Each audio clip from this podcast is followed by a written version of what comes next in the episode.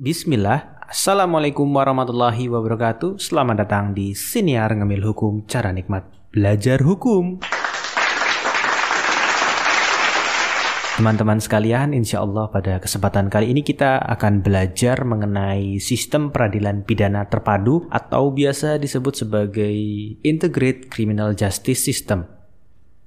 Berbicara mengenai sistem, kita bisa ambil contoh dari bagaimana komputer itu atau PC atau desktop bisa menjadi sebuah perangkat keras yang digunakan oleh manusia dan digunakan oleh setiap instansi ataupun pekerjaan umat manusia saat ini menjadi lebih mudah. Di situ kita pasti akan mengenal yang pertama namanya motherboard misalkan. Lalu di situ ada graphic card atau di situ ada prosesor, kemudian ada soket-soket, kemudian ada memori yaitu RAM, terus ada ROM, terus kemudian ada perangkat yang sudah lebih apa namanya lebih complicated ya. Misalkan dia di situ pasti menggunakan uh, fan atau kipas. Kemudian kabel-kabel yang menghubungkan antar satu kom satu komponen dengan motherboardnya. Kemudian casing dari desktop tersebut, casing dari apa ya CPU tersebut. Kalau dulu sebutannya CPU ya. Lalu ada juga yang disebut sebagai apa namanya monitor, keyboard, mouse, dan speaker. Kemudian kalau misalkan personal komputer tersebut digunakan untuk uh, ngeprint berarti atau untuk mencetak dokumen dia membutuhkan printer untuk bisa digunakan untuk uh, apa namanya uh, menyekan dokumen berarti printer yang dengan ada scannernya. Nah, dari benda-benda yang tadi saya sebutkan itu mereka semua berhubungan. Mereka semua berkaitan, mereka semua saling mempengaruhi. Tidak bisa bergerak atau tidak bisa digunakan jika tidak ada sistem operasinya tentu. Biasa kita pakai uh, Windows, Windows sekarang mungkin Windows 10 dan lain sebagainya. Nah, karena mereka semua itu saling berkaitan dan membutuhkan, jelas dong tidak mungkin ada personal desktop ataupun komputer yang tidak menggunakan motherboard, tidak mungkin. Atau tidak menggunakan monitor, jelas tidak mungkin kita tidak mungkin PC-nya menyala tapi tidak ada monitornya kita tidak bisa melihat.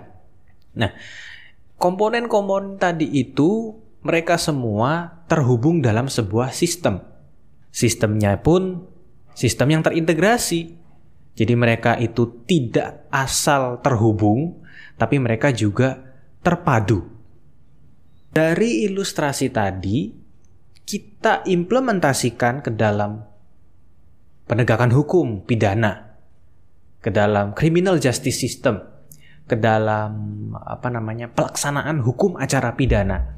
Kita bayangkan, tidak mungkin dalam sebuah oh, perkara pidana itu tidak melibatkan lebih dari satu instansi.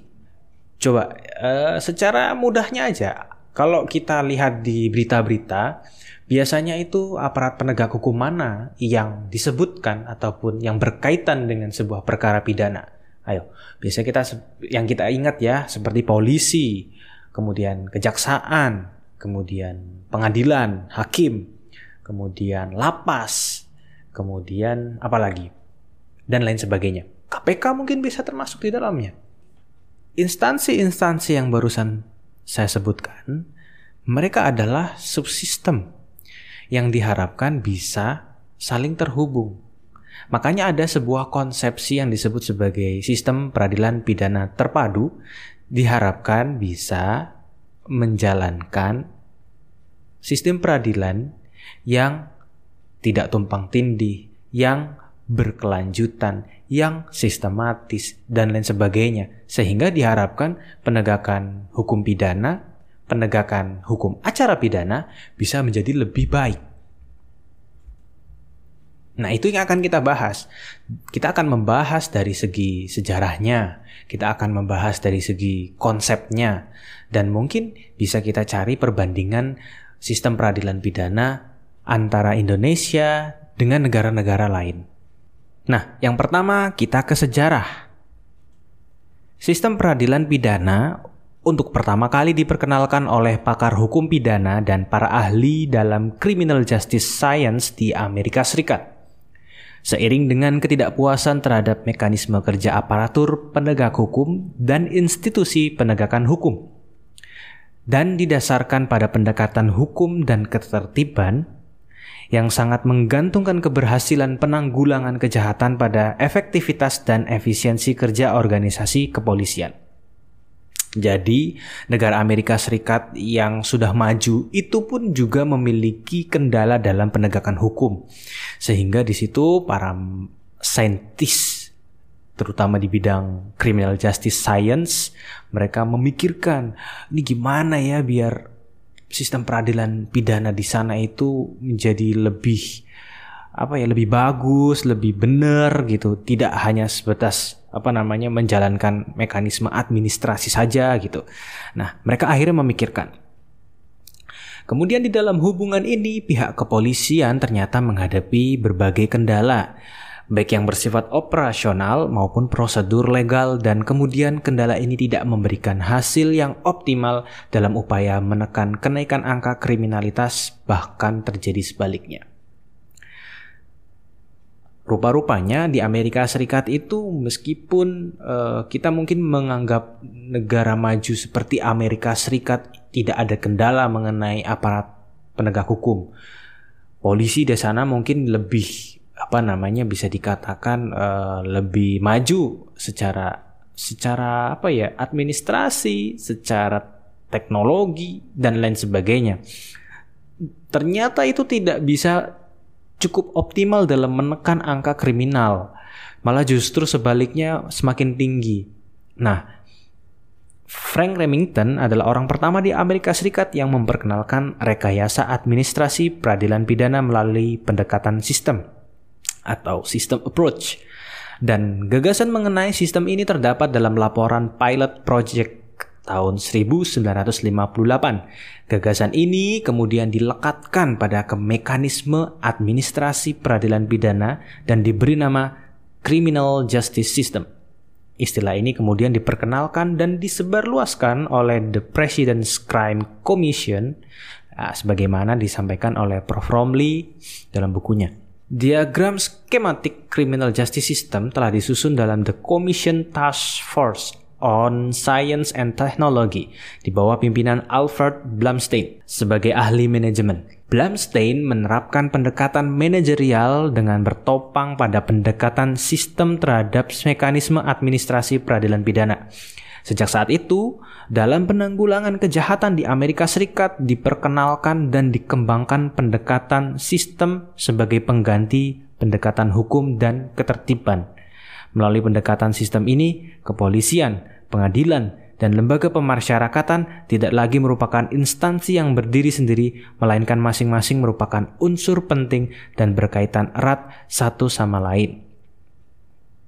Sistem peradilan pidana yang terpadu atau yang dikenal dengan istilah integrated criminal justice system memerlukan berbagai persyaratan untuk mewujudkannya, mengacu pada unsur-unsur sistem. Maka keterpaduan dalam sistem peradilan pidana memerlukan sinkronisasi baik yang menyangkut struktur, substansi, maupun kultur. Ya, dari paragraf di atas kita bisa memberikan semacam sedikit hipotesa atau kesimpulan sementara bahwa uh, yang namanya sistem yang terpadu itu harus tetap memperhatikan dan mempertimbangkan struktur, substansi maupun kultur.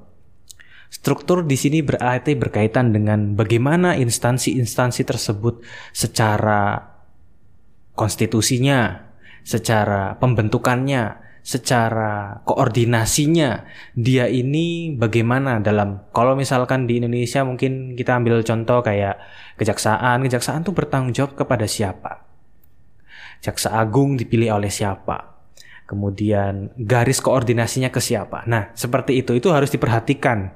Ternyata di sini sangat berpengaruh juga. Tidak bisa um, kita mau bikin sistem peradilan pidana yang terpadu, tapi kita mengkesampingkan yang namanya struktur tadi. Itu yang pertama. Kemudian dibutuhkan memperhatikan juga yang namanya substansi. Jelas di sini kita harus tahu ya bahwa eh, polisi itu punya nilai filosofinya masing-masing.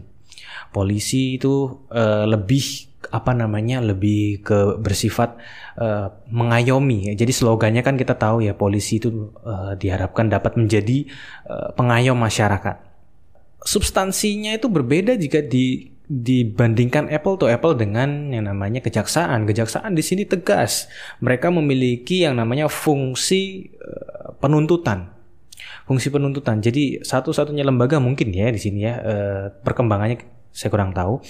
Uh, satu-satunya lembaga yang memiliki wewenang untuk melakukan penuntutan atau prosecutors kalau bahasa Inggrisnya kalau tidak salah ya mohon dikoreksi itu adalah jaksa atau penuntut umum.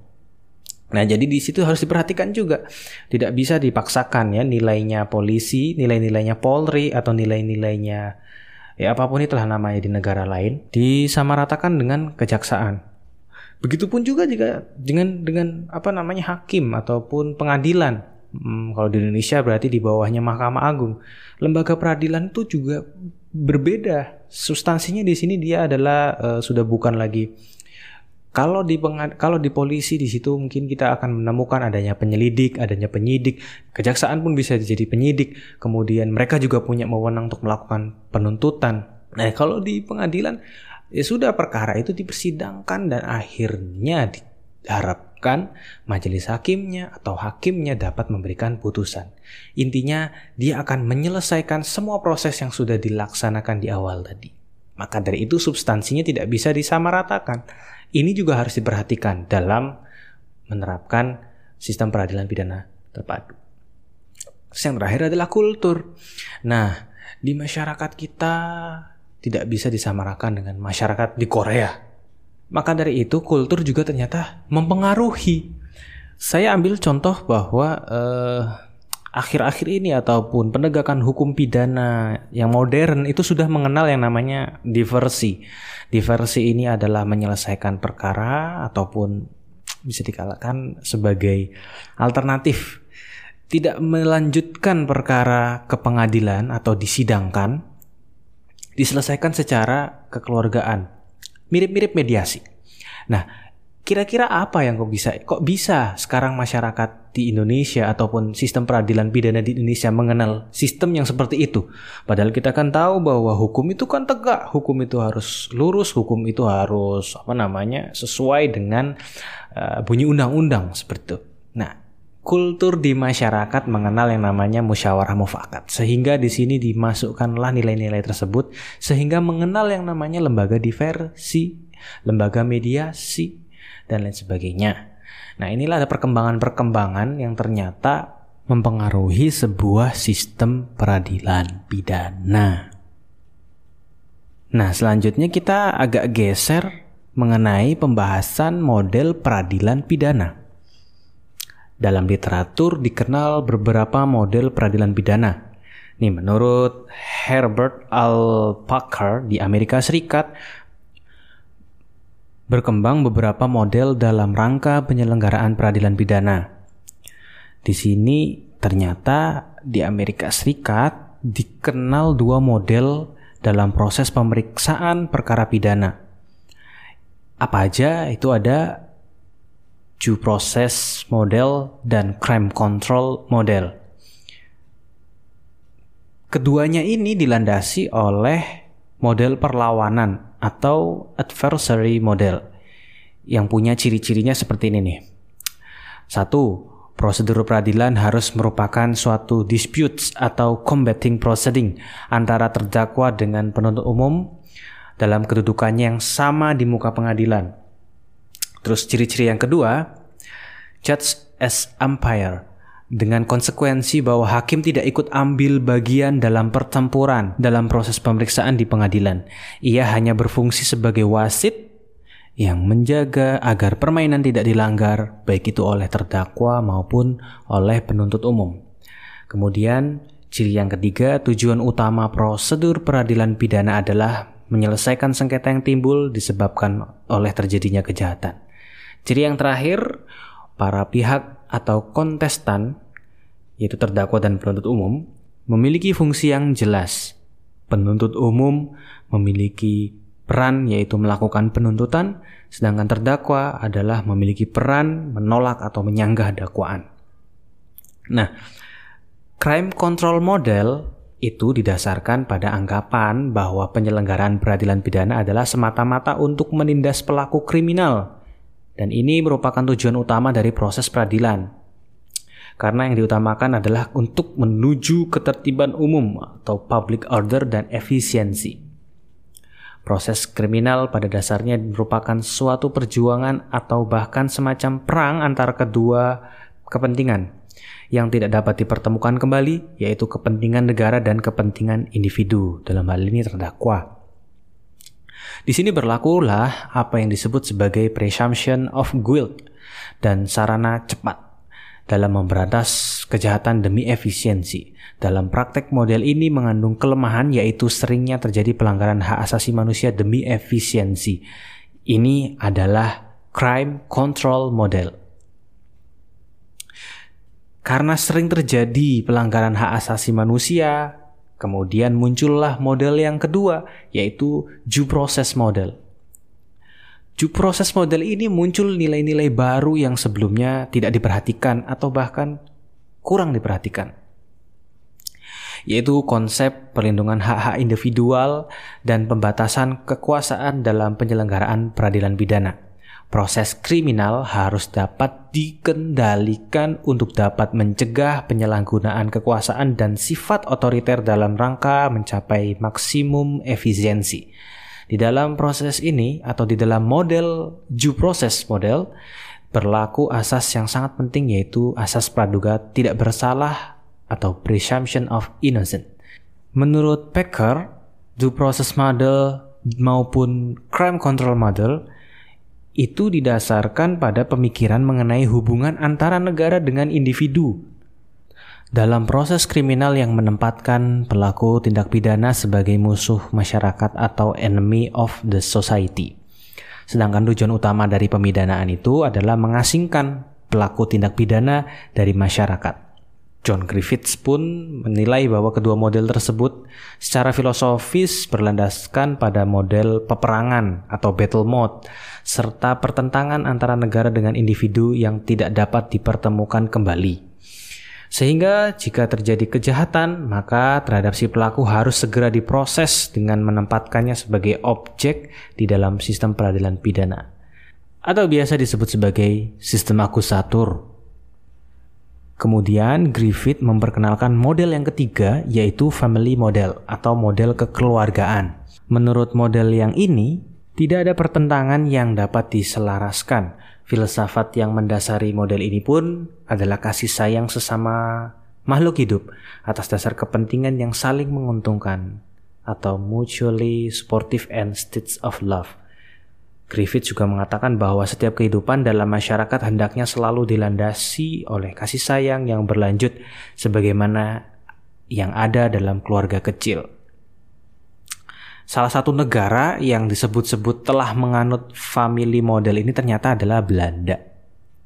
Hal ini dibuktikan dengan kurang ditonjolkannya pidana perampasan kemerdekaan, tetapi yang lebih dipentingkan adalah sarana non-institusional Bukti lain yang dikemukakan di sini adalah bahwa negeri Belanda telah berkembang secara luas lembaga pelayanan sosialnya yang tidak hanya memberikan bantuan finansial tapi juga non finansial.